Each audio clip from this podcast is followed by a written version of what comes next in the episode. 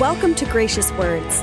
Gracious Words is taken from the weekly women's Bible study taught by Cheryl Brodersen at Calvary Chapel, Costa Mesa, California. We behold your glory, God, in the face of Christ. It shows us who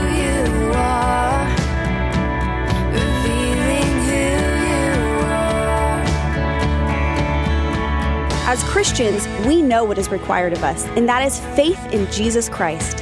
By faith, we enter into the new covenant that He established for us by dying and taking the penalty for our sins and rising again to new life.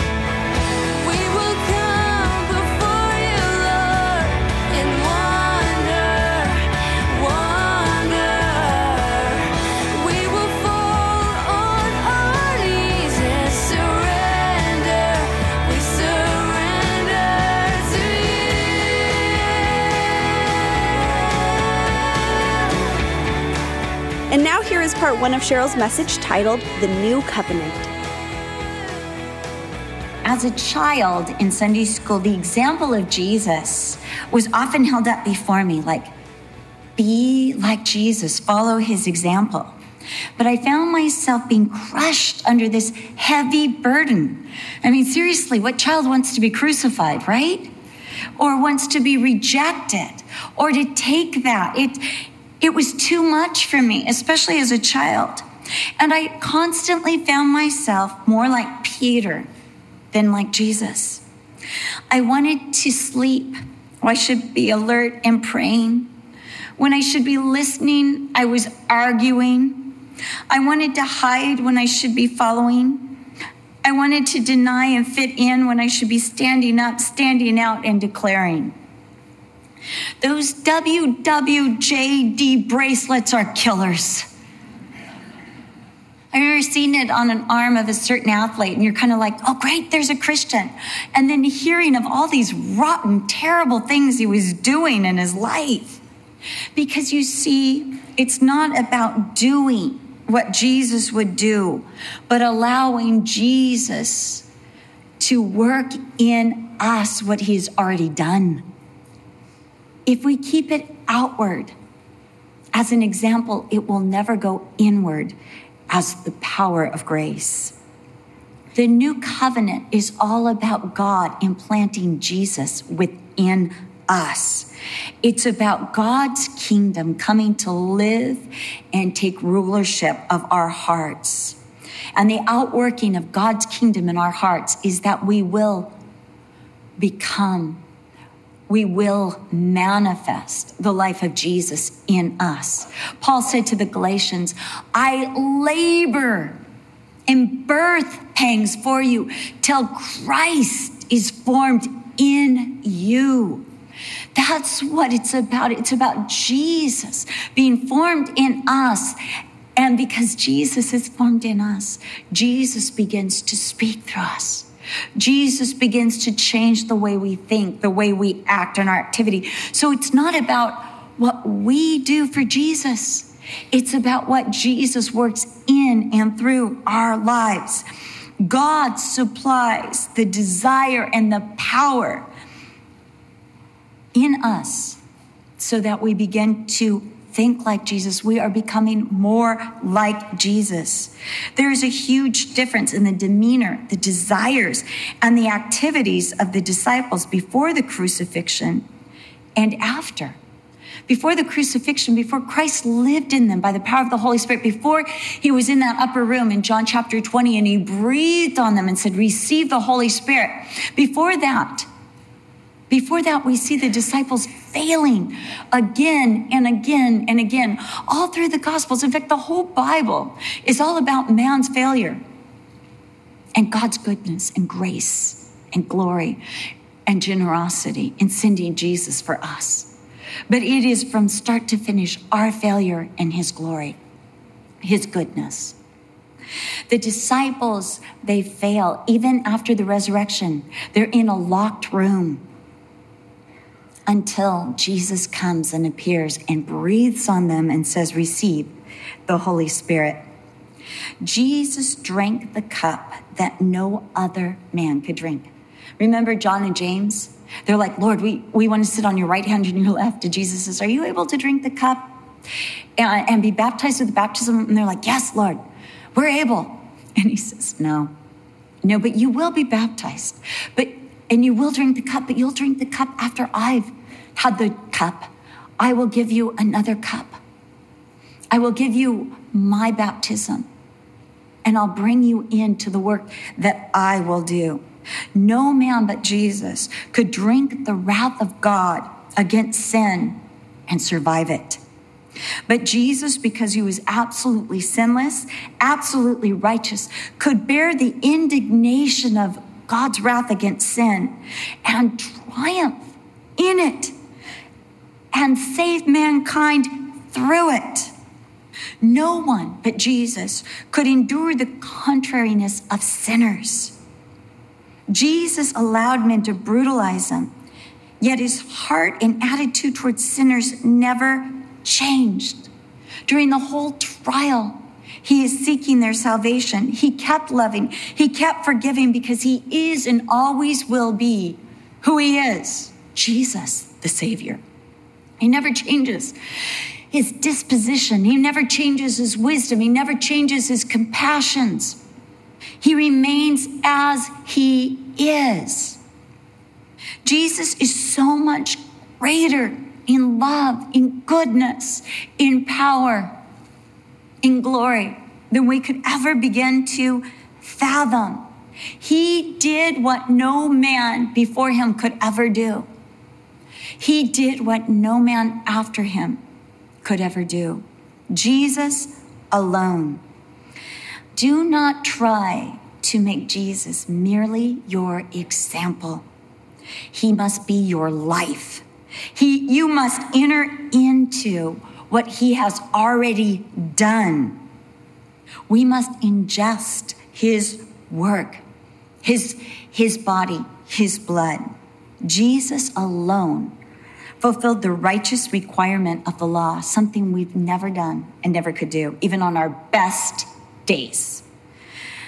All you have to do is get on the freeway, and every good work you've ever done will be blown. You Ever have that? I mean, I find myself looking at cars going, and I'm like, I hope they think I'm just praising the Lord. Like, I'm so glad you pulled in front of me and almost killed me. You know, I, I did that yesterday. Praise the Lord, I was able to make it almost righteously to church today driving. But if anything tries my goodness, it is driving Harbor Boulevard. Somebody was saying the other day they've never seen so many cars run red lights like they do on Harbor Boulevard. It is the red light running capital of the world.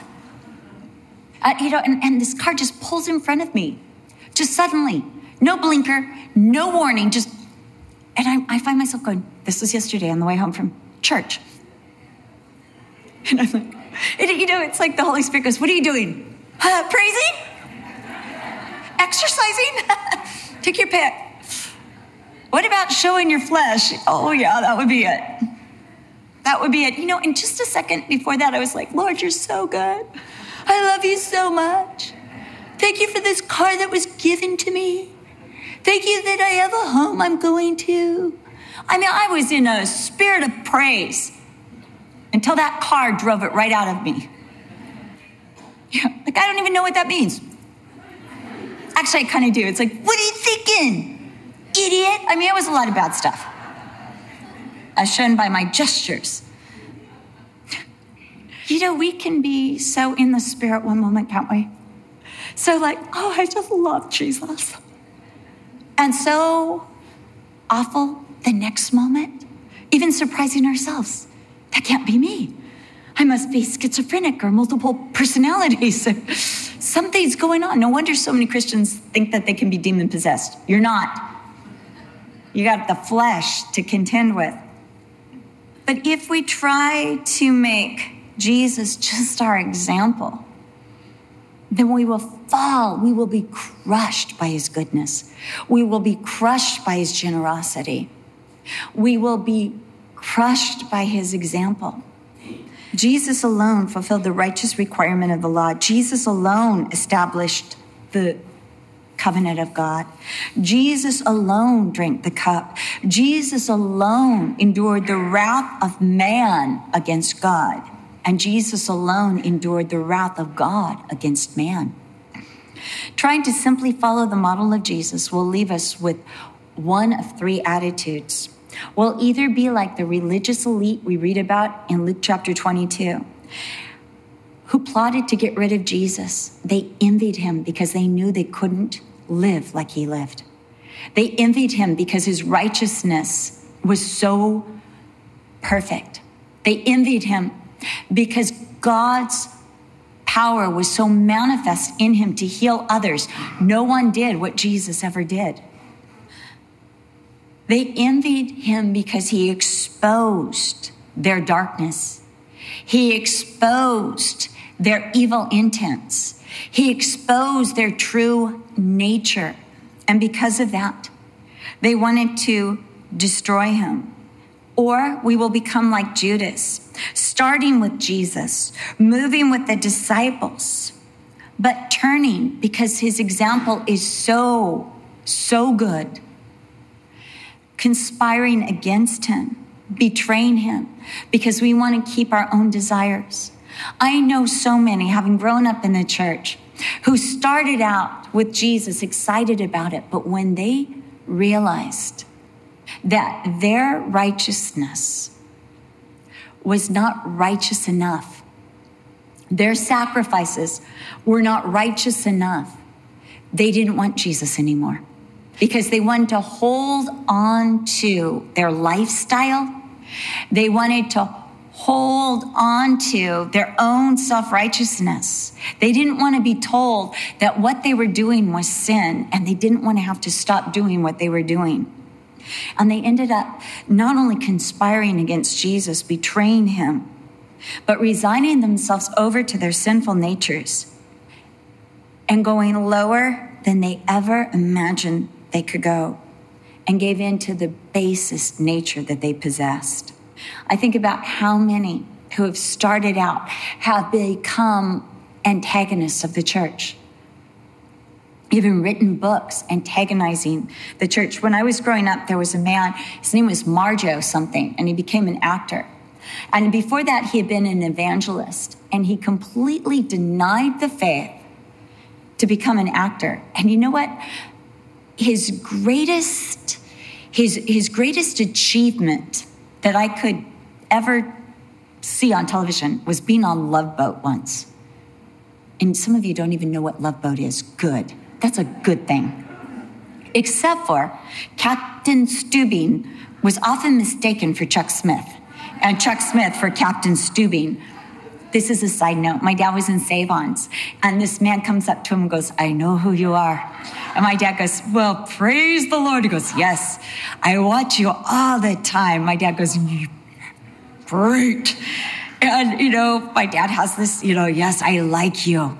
I like your authority. I liked your power. My dad's, well, great, you know, great. And the man turns around and goes, Goodbye, Captain. And my dad's like, Captain? Captain? And then he tells my mom, and my mom goes, You do look like Captain Stubing on Love Boat. Not that I've ever watched it, but once or twice. So my dad had to watch it just to see Captain Stubing. Years later, he actually um, met um, Gavin MacLeod, who played Captain Stubing. He's a Christian.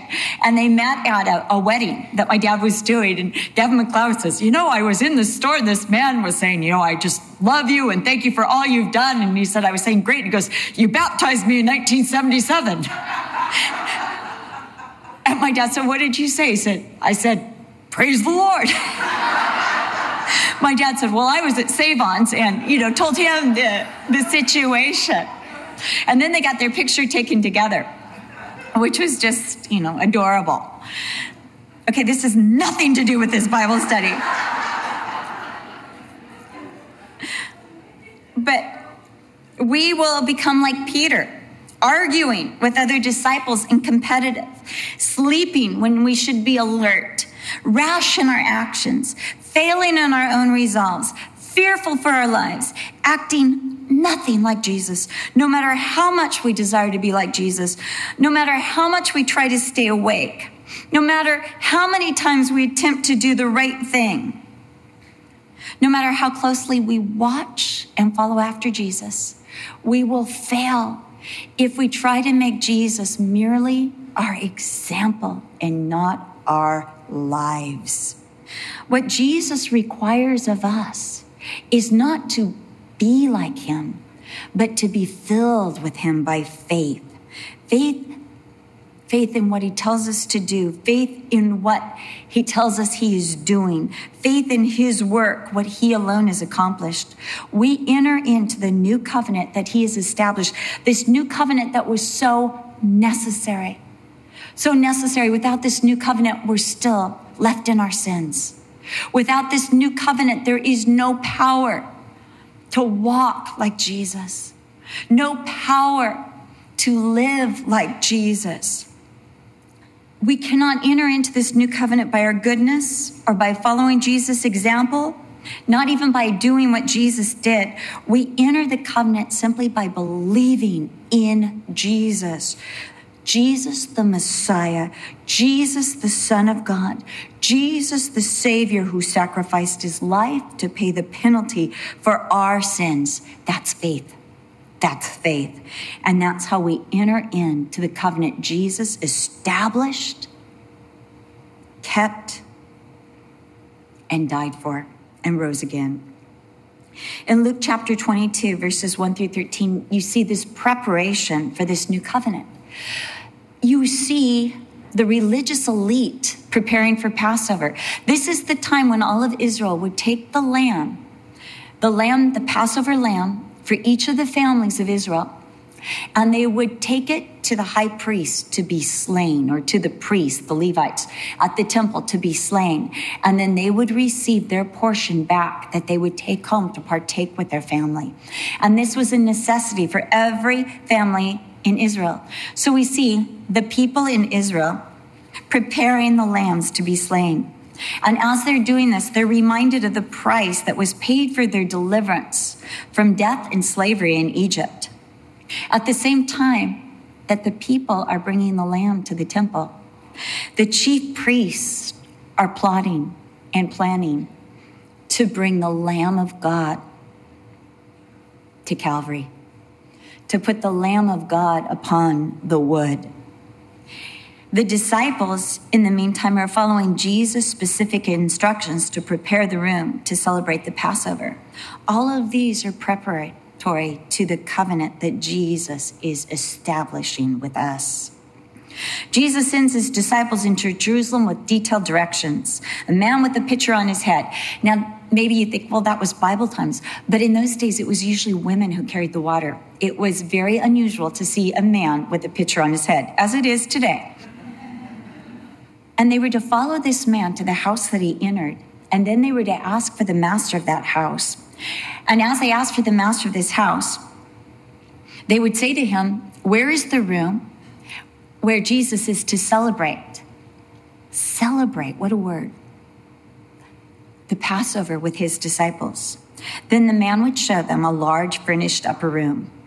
As the disciples followed Jesus' directives, they found it just as he said. Jesus is preparing them for the conditions of the new covenant.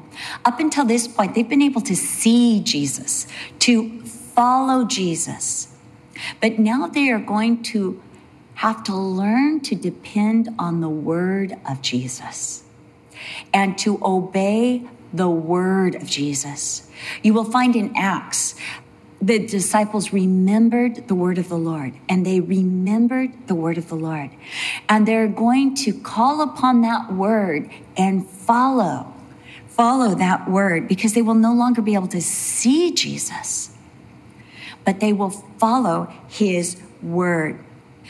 They are learning to listen carefully now to Jesus' words, to his instructions, and to follow it. And as they did, they found it just as he said. There in this upper room, verses 14 through 38, Jesus established or instituted the new covenant. Jesus sits down with the 12 and he speaks of his fervent or burning desire to eat this Passover with you before I suffer. Imagine that. This is the meal. This is the meal. It's right before Jesus' suffering, right before this incredible ordeal. And yet, this was the meal that with burning desire, he wanted to have with his disciples. He wanted this time, he had looked forward to this time since man's fall in the garden, that he would sit down and he would explain to these disciples the work of salvation, the work of the new covenant, the greatness of this covenant, what he would do to bring them back into fellowship with the Father. Jesus says, I desire to eat this Passover with you before I suffer, not before we suffer. You see, Jesus alone establishes this covenant. He alone met the criteria for this covenant. It's not a we, it's a he met the criteria. This is the covenant that Jesus fervently was desiring to reveal to them. His body would be broken for them. His blood would be poured out or shed for you. With fervent desire, I have desired to eat this Passover with you before I suffer. First, I say to you, I will no longer eat of it until it is fulfilled in the kingdom of God. Jesus would fulfill or bring this new covenant to fruition. So Jesus takes the cup and he gives thanks for it. And he says, Take this and divide it among yourself. For I say to you, I will not drink the fruit of the vine until the kingdom of God comes. This is what was necessary to bring the kingdom of God to the hearts of men. You see, God wants to make it internal, not external. The law was external. And you know, there's a danger if today we have the new covenant and we leave it external. The new covenant is internal. Listen to this. When God talks about the covenant that he will establish in Jeremiah 31, verses 31 through 34, you're going to see that it's internal. Behold, the days are coming, says the Lord, when I will make a new covenant with the house of Israel and with the house of Judah, not according to the covenant that I made with their fathers in the day that I took them by the hand to bring them out of the land of Egypt my covenant which they broke, though I was a husband to them, says the Lord. But this is the covenant that I will make with the house of Israel after those days, says the Lord. I will put my law in their minds and write it on their hearts. That's internal. And I will be their God, and they shall be my people. No more shall every man teach his neighbor and every man his brother, saying, Know the Lord. But everyone, from the least of them to the greatest, says the Lord, shall know me.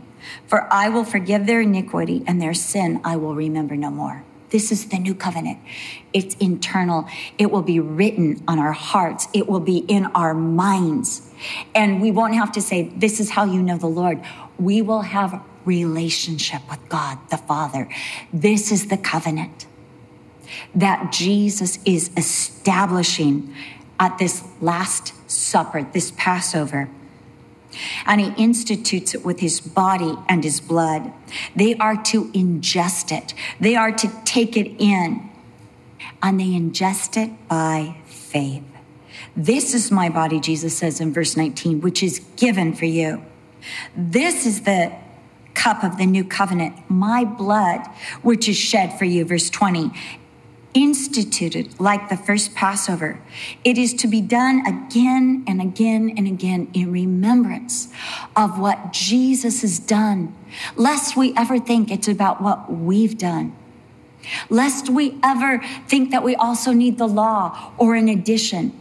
You see, the Passover was celebrated only once a year to bring the people back in remembrance of their deliverance from Egypt. But this, this new covenant, which we call communion. Why do we call it communion? Because it's about relationship. It's about bringing us into oneness with God through Jesus Christ. It's about reconciliation. It's about fellowship. When I commune with someone, I'm going on a deeper level. At the Passover, Jesus spoke of the new covenant that is available to us today Only Jesus can offer it, and we enter into it by simply having faith in Jesus that He is the Son of God who sacrificed His life to pay the penalty for our sins. He alone fulfilled the righteousness of the law, and the new covenant is all about what Jesus did for us and accepting it by faith. We hope you have been blessed by today's Bible study. For more information about the Gracious Words radio program and the teaching ministry of Cheryl Brodersen, please visit our website at graciouswords.com. Coming up next time on the Gracious Words program, we'll examine the new covenant as we continue our Jesus Magnified study in the Gospel of Luke with Cheryl Brodersen. We do hope you make plans to join us. Again, for more information, please visit our website at graciouswords.com.